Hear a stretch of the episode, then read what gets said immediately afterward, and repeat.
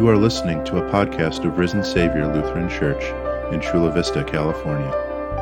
Growing in faith, living in hope, serving in love, all to the glory of God. Grace and peace to you from God our Father and from our Lord and our Savior Jesus Christ, dear family. How urgent is it that we know and act on truth? I guess sometimes it's not really that important. If you knew that there's a two for one special at, at Del Taco, yeah, it might make your lunch that much better, but yeah, that truth is not going to change your life. But we know some truths do. A while back, there was a great truth that a lot of people didn't understand about this world. The truth of a great dif- difference between adjustable versus fixed loans. One night after the crash on the nightly news, a woman shared her insight into the urgency of knowing this truth that she had not known before. She and her hu- husband had purchased a retirement home, and they assumed, as it had always been, that the loan had, company had given them a 30 year fixed rate mortgage. But they were wrong. It ended up that they had actually signed a contract for an adjustable rate. And so all began well with this dream phase of $1,000 for monthly payments for their whole house. And then the mortgage adjusted. It became $6,000 a month. And all of their dreams disappeared. They lost their home. And we know that they were not alone. Many lost their homes because of that little truth that they did not understand. Today, they're trying to rebuild their lives in this world. That was a harsh lesson for many to learn, but far worse is a lesson, if not learned, about our eternal home. And we know many are still without the truth. Many people today are walking about in this dream phase thinking that they've bought a bit of eternal paradise for themselves at their own unbelievably cheap price. They think that just by some actions that they do, or by a false faith that they find that they want to cling to, that God has promised them a home in righteousness. And sadly, they may not see the truth until it's too late. You and I know there's only one way to get into heaven, and that's only through Jesus Christ, who has purchased our place in heaven through his own life and death. Anyone who tries to enter into heaven without him, without knowing and relying on that truth, they bought themselves only a, a homeless place in hell. So, knowing and sharing that this truth, that Jesus is the Christ, is most urgent. Listen as Jesus teaches it to us again. Be reassured that you have gained this truth and what you have through it and what you can do with this most awesome truth. We read again Matthew 16, 13 to 20. Just a note, a little difference between the, the reading I'm using and the reading that we had in the service folder, although I added to it, maybe you noticed. Uh, in the Hebrew, the word for the promised Savior was the Messiah. In the Greek New Testament, the word is the Christ. Both are interchangeable, they mean the anointed one. Uh, for whatever reason, the new uh, translation that we used already this morning changed the Greek to the Hebrew and put in the word Messiah. I'm going to keep it Greek. It's going to be Christ. And that's the name by which we know him best Jesus Christ. Hear this word of God. When Jesus came to the region of Caesarea Philippi, he asked his disciples, Who do people say that the Son of Man is? And they replied, Well, some say John the Baptist, others say Elijah, and still others, Jeremiah or one of the prophets. Ah, but what about you? He asked. Who do you say that I am? And Simon Peter answered, You are the Christ, the Son of the living God. And Jesus replied, Blessed, Blessed are you, Simon, son of Jonah, for this was not revealed to you by man, but by my Father in heaven. And I tell you that you are Peter. And on this rock I will build my church, and the gates of Hades will not overcome it. I will give you the keys to the kingdom of heaven. Whatever you bind on earth will be bound in heaven. Whatever you loose on earth will be loosed in heaven. But then he warned his disciples not to tell anyone that he was the Christ. Hmm. So far, God's word. That's kind of an odd way to end. Jesus warning his disciples not to tell anyone that he is the Christ. Well, you might want to put in there, yet. Later on, he wanted, and he did, have us all share he is the Christ. Even as he gave them the warning, though, it tells us something about our faith in Jesus as the Christ. He underlines the truth. He wants everyone to know and believe the truth of him as the Christ, but not a truth that's confused or a part of have truths. And that title, Christ or Messiah, in Jesus' day was still confusing to many. So at first, here, Jesus leads his disciples to separate the truth of who the Christ truly is from the lies that so many were misunderstanding. If you read this portion of God's Word, you find that Jesus and his dis- disciples had been dealing with adamant unbelievers, the Pharisees, the Sadducees. And they had come to Jesus and they asked, Well, if you are the Christ, then give us a sign from heaven that we might actually believe you. Give us some sign. How do you feel when that happens? How do you feel when people say to you, if, if Jesus really is Christ, if he's really your Lord and Savior, then why do these things happen? If Jesus is really the Christ, then, then why do some Christians come down with cancer and die from it? Or if Jesus really loves everyone, then, then why is he letting persecution still happen in this world, like the, the Christians in Iraq or, or the bombings in Israel? Jesus is teaching us that there are questions and, and, implications about who he is and that they need to be answered, or if not, they become like yeast. If we leave these questions about who Jesus is and, and what he does and how he reveals himself unanswered in our own hearts, they can spread. Uh, th- their doubts can begin to spread throughout our whole faith. Just like a little yeast, those who do the, the baking, know that that little yeast is going to work its way through the whole amount of dough. So Jesus encouraged us first to know He is the Christ. We have to put aside the doubts before they spread. And Jesus demonstrates how. What did Jesus do? He had his disciples weigh out and study the question and the answer before them. Jesus asked them, Well, well, who do people say the Son of Man is? We need to learn that too. Don't, don't avoid when people ask us questions. No, meet them head on. Jesus teaches us that, that if we set aside the wrong answers, then we can help people learn the truth. That's all part of the process. So Jesus asked, Well, who do people say that the Son of Man is? And the disciples weigh and they toss out, Well, here are some of the most popular beliefs. Some say that you are John the Baptist. Others say that you are Elijah. Still others say that uh, you're Jeremiah or one of the other Old Testament prophets. Well, by putting the false answers before them, they began to recognize how false they were. Saying that Jesus was John the Baptist, well, they knew that was King Herod's fear and probably popular because of it. But the disciples had met both Jesus and John, and they knew that Jesus was not John. And so they could set that doubt easily aside with the truth. The same is true of the thought that Jesus is Jeremiah or one of the other old prophets that he was resurrected and returned.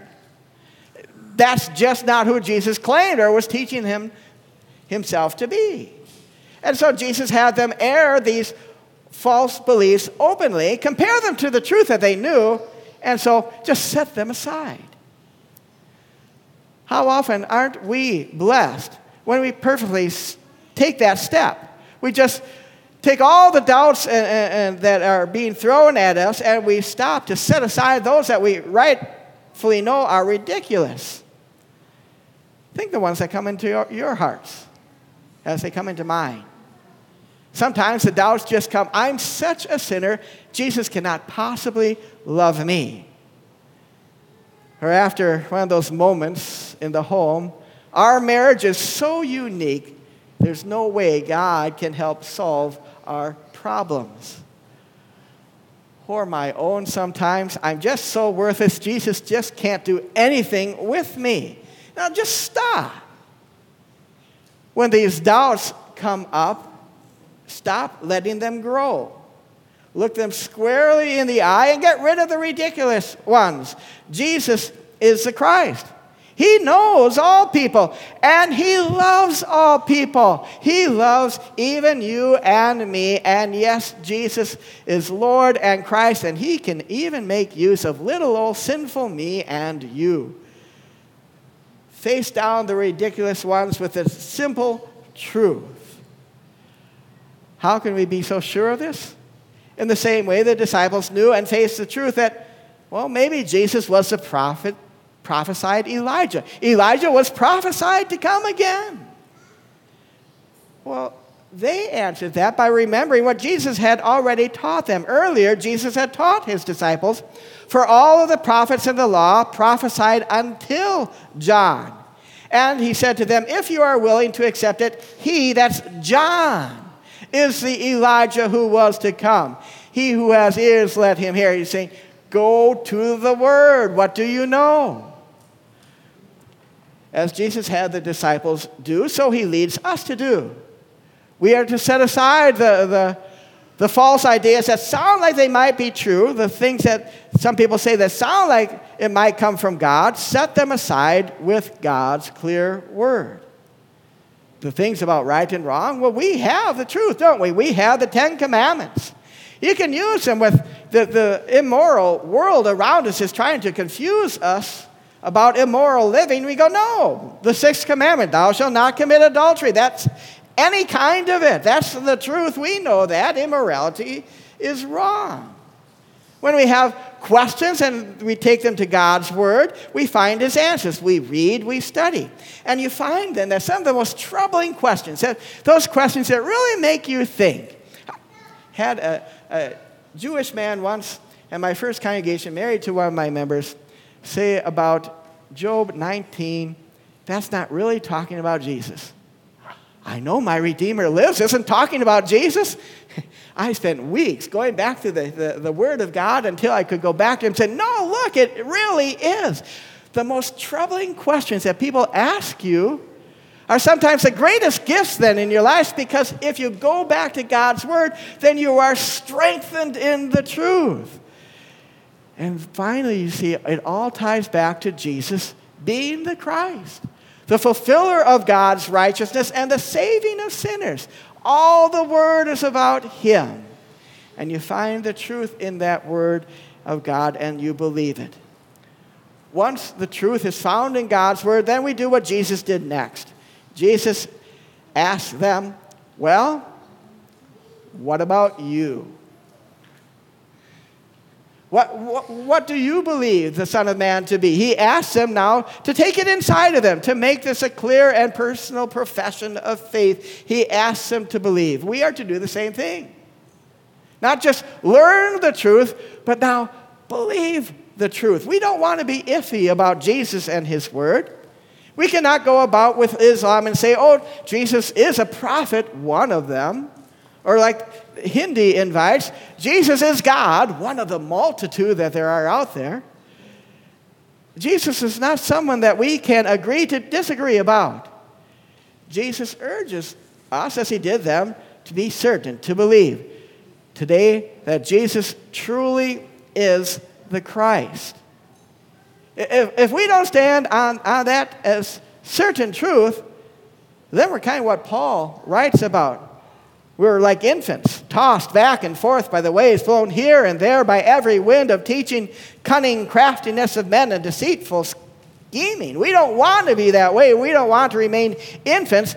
Believe the truth. Jesus is the Christ. Jesus' disciples did believe the truth. Simon Peter answered for all of them, You are the Christ, the Son of the living God. Peter speaks up for, for them all and he gives that clear, that certain profession Jesus, you are the Christ. Again, we go back over our study of God's word and we know there were many anointed ones. The prophets were anointed, the kings were anointed with oil. But God promised that the anointed one would come who would be anointed with God's Holy Spirit and power. Peter is saying, You are that one. You are the Christ. There is no other one prophesied by God throughout the Old Testament, now revealed in this day. Jesus is that Christ, commissioned by God to win mankind's salvation. He was so sure this is what he believed. How did he get that, that faith? How do we get that certain faith? Jesus is Christ our Savior. Well, Jesus replied, He said, Blessed. It's a blessing, that faith. Blessed are you, Simon, son of Jonah. This was not revealed to you by man, but by my Father in heaven. Jesus acknowledges that Peter's profession is absolutely right. Yes, Jesus is saying, Yes, I am the Christ. You are right. How Simon came to that, that clear truth when all the world around him was so uncertain was by the Father's working through the Word. Peter and, and the other disciples' faith was, was not something that they accomplished, that they finally made themselves understand. No, it was something, this, this gift of life and understanding and faith that God Himself gave them. They just received it. Peter's faith did not come then by, by his own intellect working it out or even by his birthright. He was Simon, son of, of Jonah well, he didn't inherit the faith like something passed down from his earthly father. Jesus said Simon was blessed by the heavenly Father to receive this faith. Simon, who, who maybe had one of the hardest times to believe because we, we often think that he had the easiest, but maybe the hardest because he was walking and talking with Jesus himself. To think that this man with him is actually the Son of God. And yet, Simon and you and I receive the same faith as a blessing from the Heavenly Father through His Word. The, the Word revealed and the Word made clear through Jesus. We receive that same faith by the living Word of Jesus in the Bible. And that's why Luther states, and we, we understand what Jesus is here teaching. It's not by our own thinking, it's not by our own choosing, but it's this receiving of faith through the work of God Himself, through His Spirit, who calls and gathers, enlightens, and sanctifies us all in the same way, through the gospel of Jesus in word and sacraments. That's how you and I came to receive the gift of faith. So follow Jesus' teachings. And, don't get caught up in popular opinions. That's the other thing he was warning the disciples about. Well, we have popular opinions about Jesus all around us. Some say, well, yes, yes, Jesus is a great man, he's a great prophet. But then they say, oh, but I draw the line on God being, uh, Jesus being eternal God. Others will say, well, Jesus is the Christ. But, you know, the miracles of a virgin birth, a physical resurrection, ruling forever in glory, uh, no. Receive faith, the certain faith in every word of the Bible from God. He works through it, He testifies to it, that we can trust the truth that Jesus is the Christ and receive that into our hearts and our minds and our souls. The Father blesses us this way. Jesus explains that blessing using Peter that, that day as an example, uh, or I should say, using Simon, because the example was that here he calls him Peter. I tell you that you, Simon, are now Peter. And on this rock I will build my church, and the gates of Hades will not overcome it. Whoever acknowledges me before men, I will also acknowledge him before my Father in heaven. You probably remember the name Peter means a rock. Jesus is saying that, that faith in Jesus, that he is the Christ, it made Simon to be Peter. He is now a rock of faith. That means all of us who have faith in Jesus as the Christ, we are the same. We could call each other, hey, Peter, hey, Peter. But, that would get a little confusing, but it's true because we are all building stones like the cement blocks of construction today in faith. Faith made Simon a solid rock to be used in the construction of God's living temple, that spiritual temple, that family of God of faith. That is true of you and me and all believers. We are Peters. We are all living building blocks in the house of faith. And our strength in that house of faith comes not in ourselves, but like Peter, we're made strong because we are built on the solid rock of Jesus Christ. The rock, Jesus says, on which he builds his church, he wasn't re- referring to Peter, even though Peter means rock. It was a different word. It's a word that means the bedrock. On this bedrock, this foundation, I'm building my living temple. And Jesus reveals he himself as the Christ, the promised one, the certain Savior. He is that foundational rock. And so Jesus says through Paul in Ephesians, Consequently, you are no longer foreigners and aliens, but you are fellow citizens with God's people and members of God's household, built on the foundation of the apostles and prophets, with Christ Jesus himself as a chief cornerstone. We are built on Jesus Christ, who was taught to us through the apostles and the prophets. So Jesus is both the builder of the church and the foundation on which we are built. We have received that certainty of our salvation in Jesus. He is the Christ. And because you and I have received and so believed the truth of our salvation in Jesus the Christ, Jesus ends by saying, and I'll use it. Use this truth to free and bind others so that they too might yet be built on Jesus and be saved. Jesus says, I give, I will give you the keys of the kingdom of heaven. Whatever you bind on earth will be bound in heaven. Whatever you loose on earth will be, will be loosed in heaven. and that's when he gave the warning that he was not to be revealed as a Christ yet. But he promised he would give to them this binding and loosening. That's what we call now the ministry of the keys. We have those keys. What are they? They are the keys to heaven. You have the words and the power of, of, the law and gospel that opens up the way to heaven by which God gives faith and people receive it. You, you have God's word to share so that others can be built upon Jesus. These truths, Jesus said, they open and close the way to heaven by either binding or freeing people from their sins. Use them. You, you have to use the law to bind people in their sins. Because if you don't bind them and say, this is really a sin, this is a disobedience of God, this is unrighteousness, this is wretchedness, unless you reveal that truth, people will not see their own sins and confess and sorrow over them. But when you do bind them with the law, then they want to repent. And then, when the law has done that, that work of, of showing them their sins, of that heart wrenchingness, then quickly, then joyously, then completely share the gospel. That even though they deserve hell as we all do, that salvation is God's gift through Jesus, who is the Christ, the Savior of all. Share how Jesus kept that perfect obedience to the law for us all. He was the holy, He is the righteous one. And that by His absolute sacrifice, He paid for every sin of every sinner. Share that good news and you set souls free as faith is given. Those are the keys that you and I possess the keys to heaven by sharing the truth of the law to bind in sin and the gospel to give that salvation through Jesus the Christ. Use them, share them.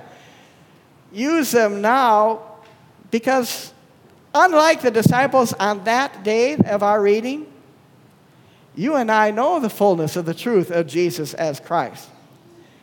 Back then, Jesus had not yet fulfilled our salvation. He had not yet died for our sins. He had not yet rose to seal the world's being declared innocent in him. That's why he told his disciples on that day, I will give the keys. Not yet tell them that I am the Christ. The disciples themselves are still learning about the fullness of Christ being the eternal Savior, the giver of eternal life. The hearers, the, the Jews of whom they had been brought up with, if told that day that Jesus was the Christ, they would have thought what they'd been taught. Oh, he's the earthly ruler to come to get rid of Rome. Don't tell them yet that he is the Christ. That was then. This is now. We've read the rest of the New Testament. We have received the full truth. Jesus has died and risen and has ascended into heaven. And now we know, yes, all that there is that Jesus is the Christ. He is one salvation for all. Now share that truth. Jesus is the Christ. And so convict every sinner of their sins because they need to be freed from them and free them because Jesus has paid for them. Believe that truth, receive that truth, and rejoice and share the truth. Jesus is the Christ. Amen. The peace of God that surpasses all understanding keeps our hearts and minds in Jesus as the Christ. So far, our word today. Please stand. Thanks for listening to this Risen Savior podcast. For more information about our church, check us out online at risensavior.us.